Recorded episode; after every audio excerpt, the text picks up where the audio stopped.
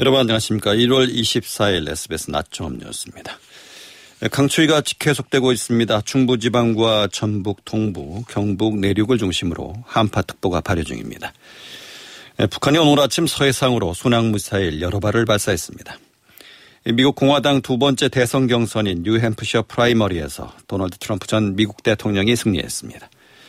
향정신성 의약품에 취해 차를 몰다가 행인을 치어 숨지게 한 압구정 롤스로이스 운전자에게 징역 20년이 선고됐습니다. 이상 시간 주요 뉴스입니다. 토소스입니다. 강추위가 이어지고 있습니다. 모레까지 영하의 추위가 이어지겠고 전남과 제주에는 눈도 더 내리겠습니다. 자세한 날씨를 양태빈 기상캐스터가 전해드립니다. 매서운 추위의 연속입니다. 현재 중부와 경북에 한파특보가 이어지고 있는 가운데 중북부는 한파경보가 발효 중인데요. 바람까지 강하게 불고 있어서 체감추위가 더합니다. 오늘 아침 서울 기온이 영하 11.2도까지 떨어졌고요. 앞으로 낮 동안에도 최고 영하 4도에 그치며 찬바람이 매섭겠습니다.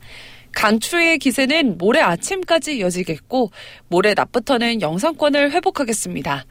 한편 추위 속에 호남과 제주에는 눈이 내리고 있습니다. 그나마 눈발이 약해지면서 호남의 대설특보는 해제됐습니다. 앞으로 낮까지 전남 서부와 광주에 1에서 5cm의 눈이 더 내리겠고요. 제주도에는 최고 15cm의 눈이 내일까지 이어지겠습니다. 오늘 내륙 하늘은 대체로 맑겠습니다. 낮 최고 기온은 서울이 영하 4도, 대전 영하 2도로 대부분 영하에 머물겠습니다. 이번 주말은 대체로 맑겠고 큰 추위 걱정은 없겠습니다. 날씨였습니다. 제주국제공항의 항공기 운항이 정상화됐습니다. 한국공항공사 제주공항에 따르면 오늘 모두 493편이 제주공항을 오갈 예정입니다.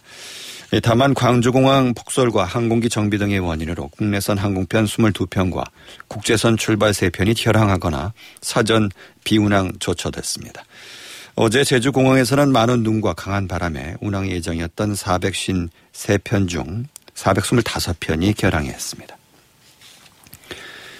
예, 북한이 서해상으로 순항미사일 여러 발을 발사했다고 군 당국이 밝혔습니다. 남북대화의 상징물로 평양에 설치된 조국 통일 3대 헌장 기념탑은 김정은의 지시대로 철거된 것으로 나타났습니다. 김아영 기자의 보도입니다. 합동참모본부는 북한이 오늘 오전 7시쯤 북측 서해상으로 발사한 순항미사일 여러 발을 포착했다고 밝혔습니다.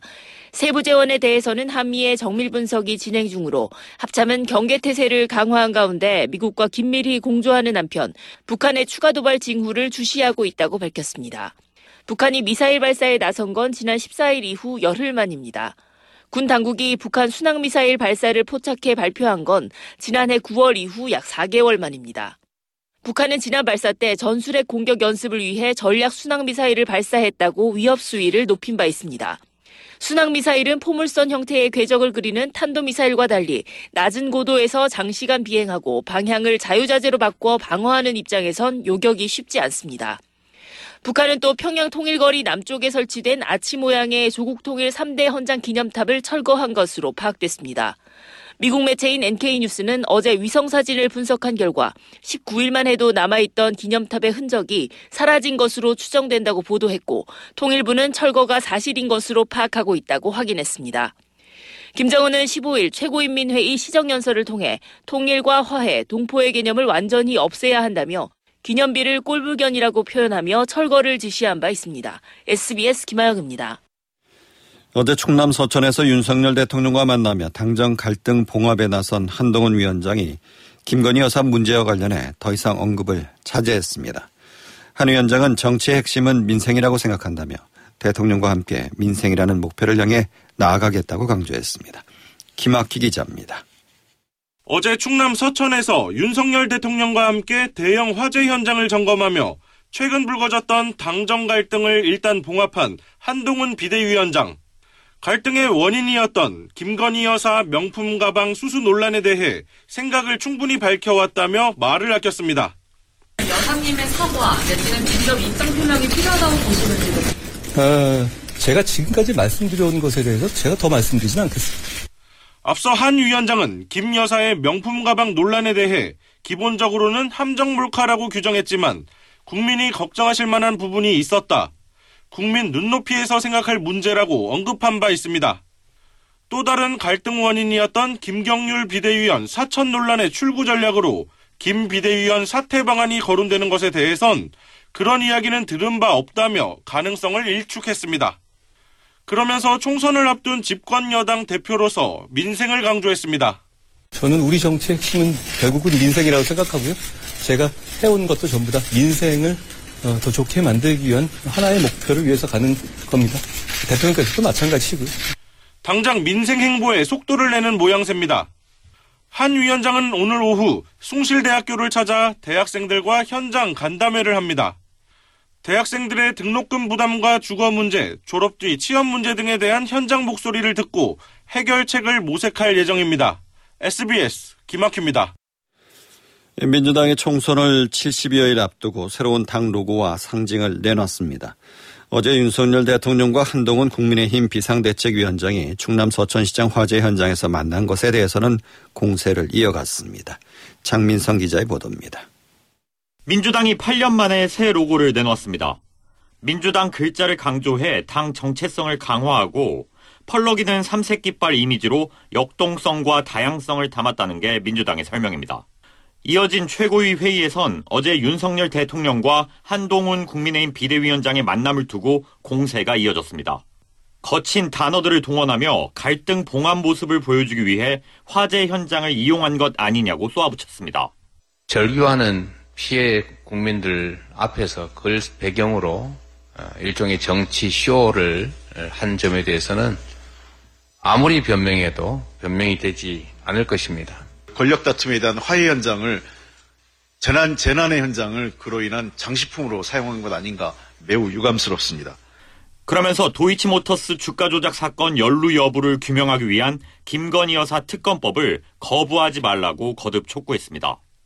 민주당은 국방 분야 총선 공약으로 당직 근무 수당을 일반 공무원 수준으로 인상하고 초급 간부 전월세 이사 지원이나 사병 휴대전화 요금 할인 확대 등을 발표했습니다. 또 민생 경제 분야 총선 10호 인재로 김남근 변호사를 발탁했습니다. SBS 장민성입니다. 미국 북동부 뉴햄프셔에서 벌어진 공화당 대선 후보 두 번째 경선에서 트럼프 전 대통령이 승리할 것으로 예측됐습니다.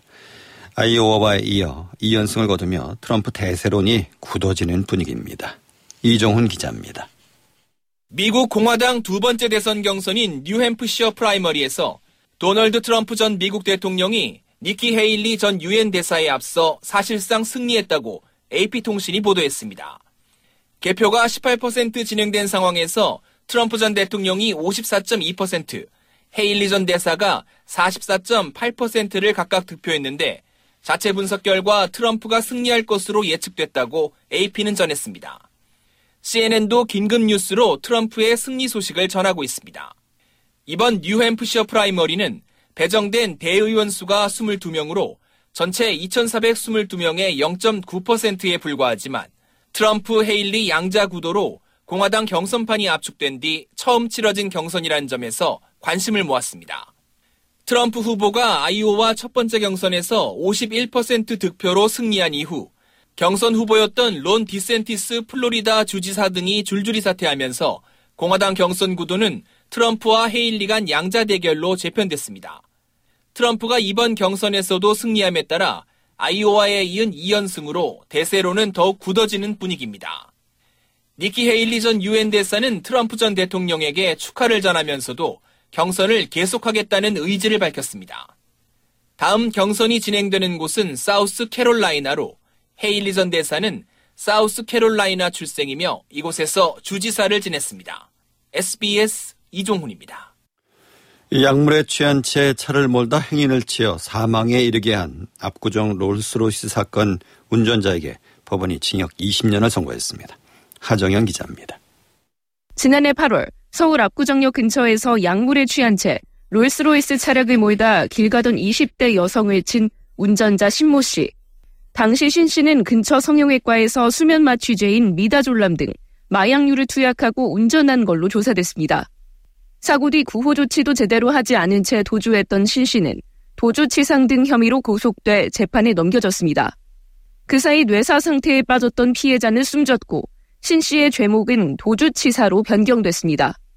신 씨에게 징역 20년을 구형한 검찰. 1심 법원은 검찰 구형대로 신 씨에게 징역 20년을 선고했습니다. 재판부는 신 씨가 의사에게 도움을 청하기 위해 현장을 이탈했다고 주장하지만 목격자가 여럿 있었음에도 현장 이탈 이유를 고지하지 않았다며 공소 사실을 모두 유죄로 인정했습니다. 그러면서 범행 직후 증거인멸에 급급했으며 체포 과정에서도 피해자를 보며 웃는 등 비정상적인 행위를 했다며 요즘 우리 사회에서 늘어나는 마약 투약으로 무고한 사람이 피해받을 수 있으므로 마땅히 중형을 선고할 필요가 있다고 밝혔습니다. 피해자 측은 법원 판단을 존중한다면서도 아쉬움을 드러냈습니다.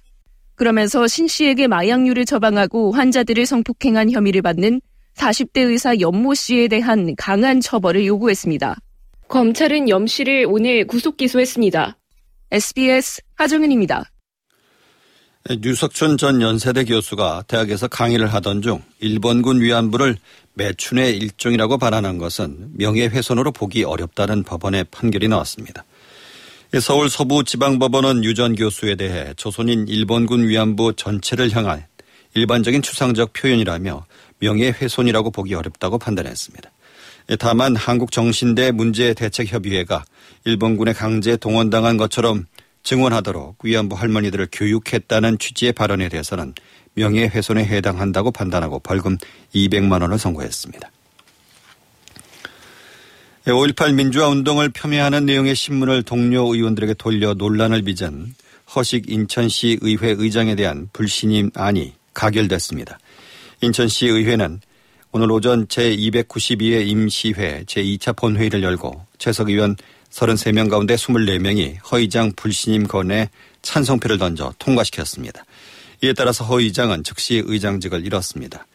시의원 19명이 발의한 의장 불신임 건은 어제 열린 1차 본회의에서 처리될 예정이었지만 허 의장이 의장 직권으로 해당 안건을 상정하지 않아서 표결이 무산되기도 했습니다. 지난해 11월 태어난 아기가 1만 7천여 명으로 또다시 역대 최저치를 나타냈습니다. 11월 기준으로는 처음으로 1만 8천 명 아래로 떨어진 건데 사망자 수가 출생아 수를 웃돌면서 인구는 49개월째 감소했습니다. 임태우 기자입니다. 통계청은 지난해 11월 출생아 수를 17,531명으로 집계했습니다. 1년 전 18,900명과 비교해 약 1,400명, 7.6% 감소했습니다. 11월 기준으로 가장 낮습니다. 인구 1000명당 출생아 수를 뜻하는 조출생률은 4.2명, 역대 11월 기준으로도 또 지난해 기준으로도 모두 최저치입니다. 시도별로는 충북과 충남, 전남 등 세 곳만 출생아 수가 1년 전보다 조금 늘었을 뿐 나머지 14개 시도 모두 감소했습니다. 특히 광주와 세종은 출생아 수가 두 자릿수 감소율을 보였습니다. 11월 사망자 수는 3만 200명으로 1년 전보다 0.3% 증가했습니다. 사망자 수가 출생아 수를 웃돌며 전체 인구는 한 달 새 1만 2천 명 줄었습니다. 이러한 자연 감소는 벌써 49개월째입니다. 이 밖에 혼인 건수는 전년 대비 4.4%, 이혼은 6.8% 각각 감소했습니다. 통상 연말로 갈수록 출생아가 적어지는 추세를 고려하면 12월 출생아는 역대 최저치를 기록할 것으로 전망됩니다. 이렇게 되면 지난해 4분기 합계 출산율은 사상 처음으로 0.7명 아래로 떨어질 가능성이 있습니다. 앞서 통계청은 중간 인구 추계를 통해 지난해 합계 출산율을 0.72명으로 내다봤는데 지난해 0.7명 선은 간신히 턱걸이할 것으로 보고 있습니다. SBS 임태우입니다. 4,400억 원대 유사수신 범행을 주도한 아도 인터내셔널 대표가 기소됐습니다. 서울중앙지검 형사 4번은 5,700여 회에 걸쳐 투자금 약 230억 원을 편취하고 14만여 회에 걸쳐 4,467억 원 상당의 유사수신 범행을 주도한 혐의로 아도 인터내셔널 대표 이모 씨를 재판에 넘겼다고 밝혔습니다. 이 대표는 원금과 수익이 보장된다고 속여 투자금 명목으로 돈을 받은 것으로 조사됐습니다. 검찰과 경찰은 사기 피해 규모를 계속 수사하고 있습니다. 광주 지역 검경 브로커 사건을 수사하는 검찰이 인사청탁과 금품을 받은 혐의로 현직 치안감에 대해서 구속영장을 청구했습니다. 광주지검 반부패 강력수사부는 김모 치안감 등에 대해 뇌물수수 혐의로 구속영장을 청구했습니다. 김치안 감은 광주경찰청장 재직 시절인 2022년 사건 브로커 송모 씨에게 승진 인사청탁을 해준 대가로 금품을 받고 A 경감을 승진시켜준 혐의를 받고 있습니다. 한국소비자원은 최근 스키와 스노우보드 관련 안전사고가 큰 폭으로 늘어 소비자 안전주의보를 발령했습니다. 지난 2019년부터 지난해까지 소비자원에 접수된 스키 스노우보드 안전사고는 모두 1234건이었습니다. 특히 지난해에는 근래 사고 건수가 가장 많아서 지난 2019년보다 3배가 증가했습니다. 원인별로는 미끄러지거나 넘어지는 사고가 1137건으로 전체 92.1%를 차지했습니다. 정부는 최근 양돈 농장에서 아프리카 돼지열병 발생이 잇따르자 고위험 지역을 대상으로 모레까지 정부 합동 특별점검을 진행한다고 밝혔습니다. 이번 점검은 적규형 지역과 양돈 농장에서 아프리카 돼지열병 발생이 확인된 지역을 포함해 모두 19개 시군구에서 진행합니다.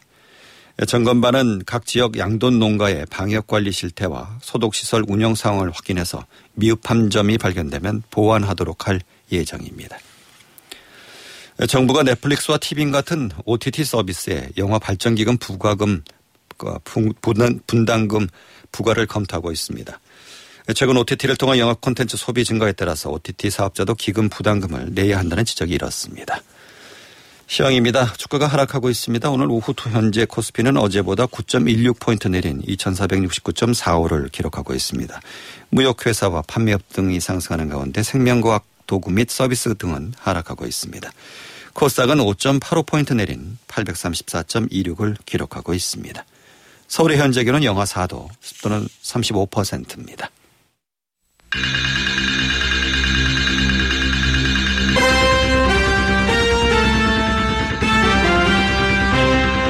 SBS 낮종합 뉴스 진행의 박광범이었습니다.